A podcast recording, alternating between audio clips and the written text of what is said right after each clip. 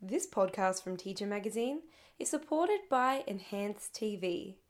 Enhance TV streams the best curriculum linked movies, documentaries, and TV shows Australian television has to offer. Use the word teacher in the promo code at sign up and receive an ongoing free teacher account. Subscribe free at enhancetv.com.au today.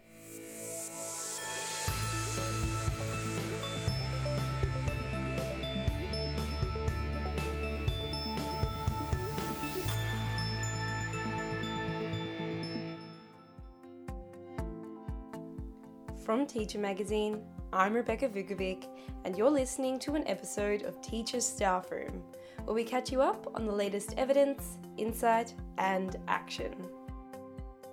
The content published on Teacher Magazine this month has been packed full of contributions and insights from those working in the education community, from teachers and school leaders to researchers, education consultants, and university academics.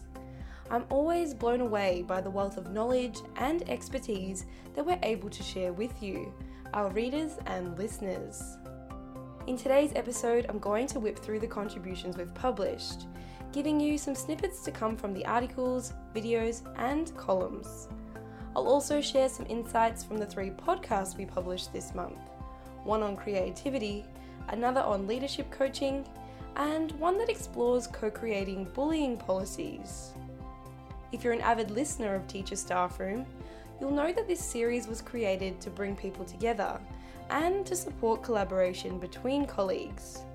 We pose questions throughout every episode, so we'd encourage you to pause the audio, gather some colleagues, and discuss together how these stories could be relevant to your school context. Let's get started. The first piece is a contribution from Omar Jamal, head teacher at Al Faisal College in Sydney, that explores how developmental rubrics have improved student learning. In his piece, Omar shares this story. Almost immediately after receiving their assessment task back, one of my students asked, Where did I lose my marks? While another proclaimed, Why did I only get 10 out of 20? It felt as though they had completely dismissed the endless hours that went into writing individual feedback. During my initial years of teaching, this was a common occurrence in my Year 12 business studies classes. Students' questions made it apparent that they were still confused about the next steps in their learning. It seemed that they were so blinded by their marks that they ignored the written feedback. In the piece, Omar shares how he discovered the developmental approach, how he and his colleagues created and began using developmental rubrics, and how it shifted student conversations. Here's something to consider. Think about your own students. Do they understand where they are in their own learning and what the next steps are? Do you already use assessment rubrics? Do you discuss these rubrics with students at the outset to ensure they understand the task expectations? Have you shared and discussed samples of previous student work as a reference point. Moving on now, the next contribution I'd like to highlight was co written by Luke Willsmore, Head of Secondary at Emmaus Christian School in the ACT, and Dr. Tanya Vaughan and Susanna Schoeffel from Evidence for Learning. They explore how Emmaus Christian School moved to a new model of classroom integration for teaching assistants and discuss the research that informed the change process. It's a fascinating piece where the authors clearly outline the impetus for change and how they implemented a new way of working. If you're interested in reading the full piece, I'll link to it and all the articles I mention in this episode in the transcript of the podcast at teachermagazine.com.au. Another recent contribution was from Nick Brooking, Head of Mathematics at Peace Lutheran College in far north Queensland. Nick has been investigating strategies to reduce exam anxiety among his students, the first cohort to face Queensland's new external examinations. In this piece, Nick shares some of the key strategies he's implemented and some of the feedback from students. Here's a quote from the article that explores that impact. Before undertaking these actions to reduce students' exam anxiety, I expected there to be a small but worthwhile impact. Having recorded students' reported anxiety stress levels before and after these actions were taken, I am surprised by the size of impact that students have reported, and now consider it to be a worthwhile practice to implement with all of my classes. Here are some questions to think about and discuss with your colleagues. What strategies do you employ to help reduce exam stress in your students? Have you asked for feedback on the effectiveness of these strategies from a student point of view? The author of this article is encouraging students to celebrate both their successes and challenges. Think about your own students. Are they fearful of making mistakes, or do they see them as opportunities to learn? Another contribution I'd recommend reading comes from Dr. Keith Mason and Dr. Jason DeHart.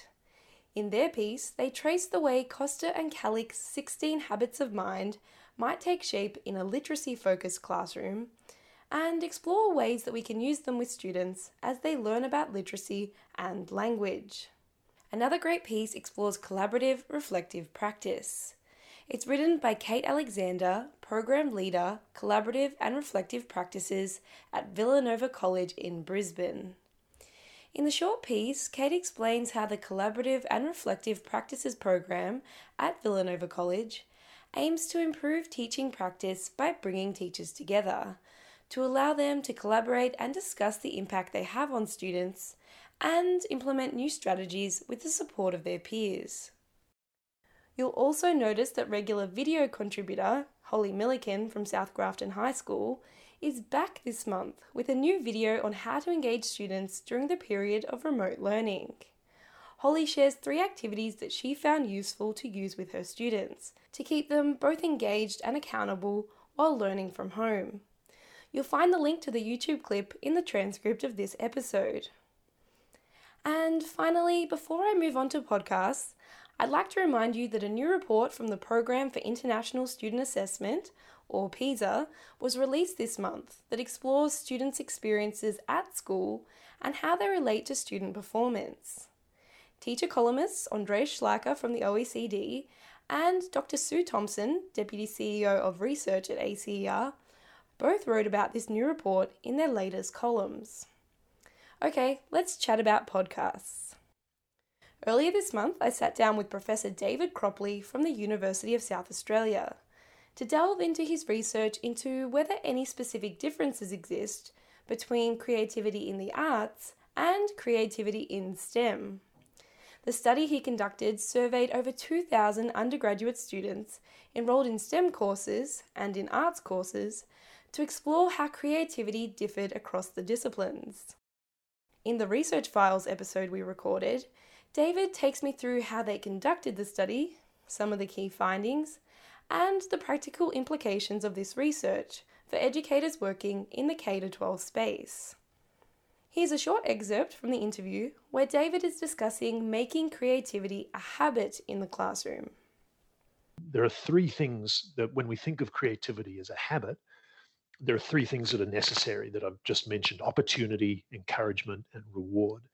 So, uh, as we embed creativity across the curriculum, if we if we take that concept of creativity as a habit as a kind of guiding principle and the need for the opportunity to be creative across different subjects and then when when children in the classroom show that they're making use of those opportunities that they get the encouragement and when they do things that are actually creative that they get some kind of recognition and a reward that's that's the the you know the essence or it's the first important step in fostering creative capabilities at school this idea that it's a habit that it, the kids need opportunity encouragement and reward and that it's really the the job of the teachers to to sort of guide that and and create that and what the teachers do in the classroom themselves of course is as important as as what's in the curriculum so the teachers are also constantly demonstrating what it looks like for a person to be open to new ideas and flexible and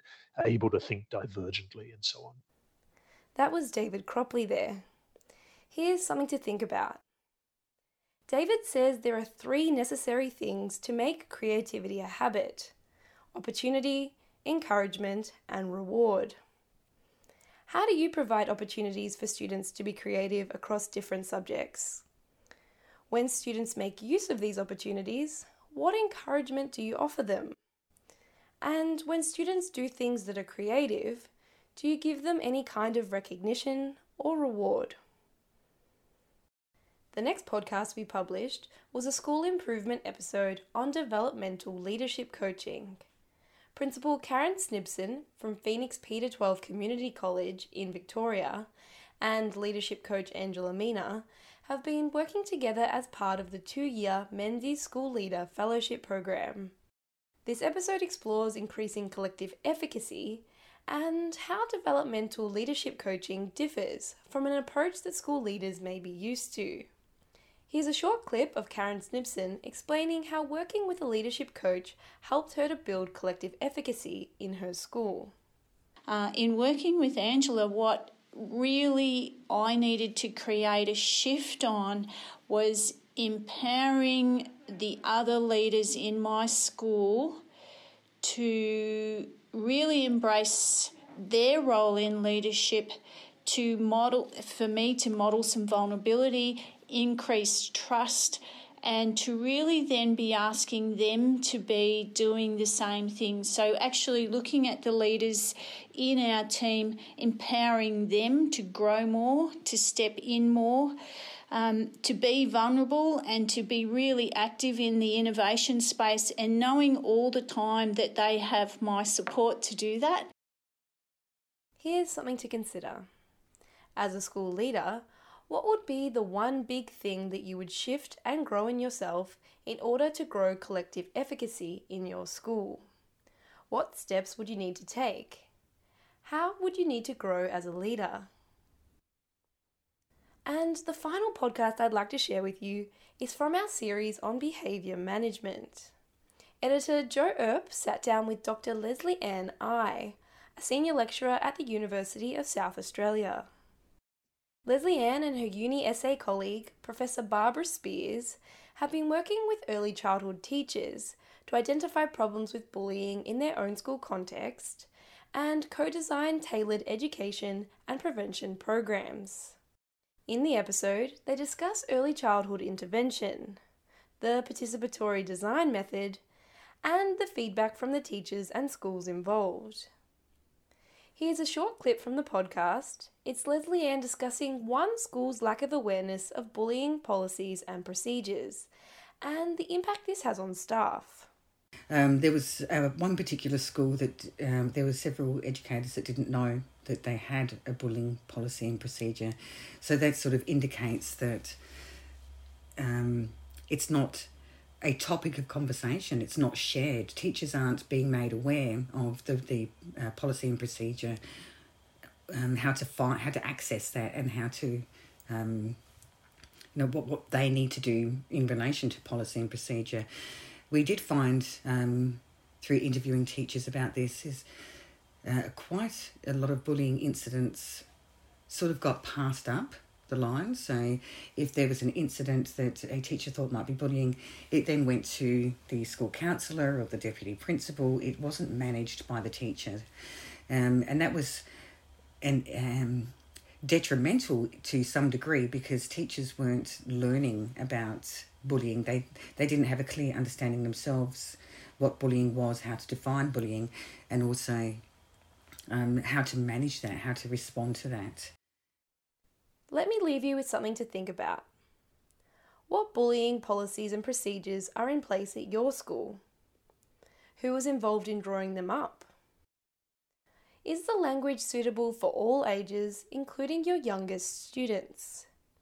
And are all staff aware of these policies and procedures? That's all from me today, and you're all caught up on the latest evidence, insight, and action. I'll place links to all the content and resources in the transcript of this episode, which you'll be able to find under the podcast tab at our website, teachermagazine.com.au. This podcast from Teacher Magazine is supported by Enhance TV. Enhance TV streams the best curriculum linked movies, documentaries, and TV shows Australian television has to offer. Use the word teacher in the promo code at sign up and receive an ongoing free teacher account. Subscribe free at enhancetv.com.au today.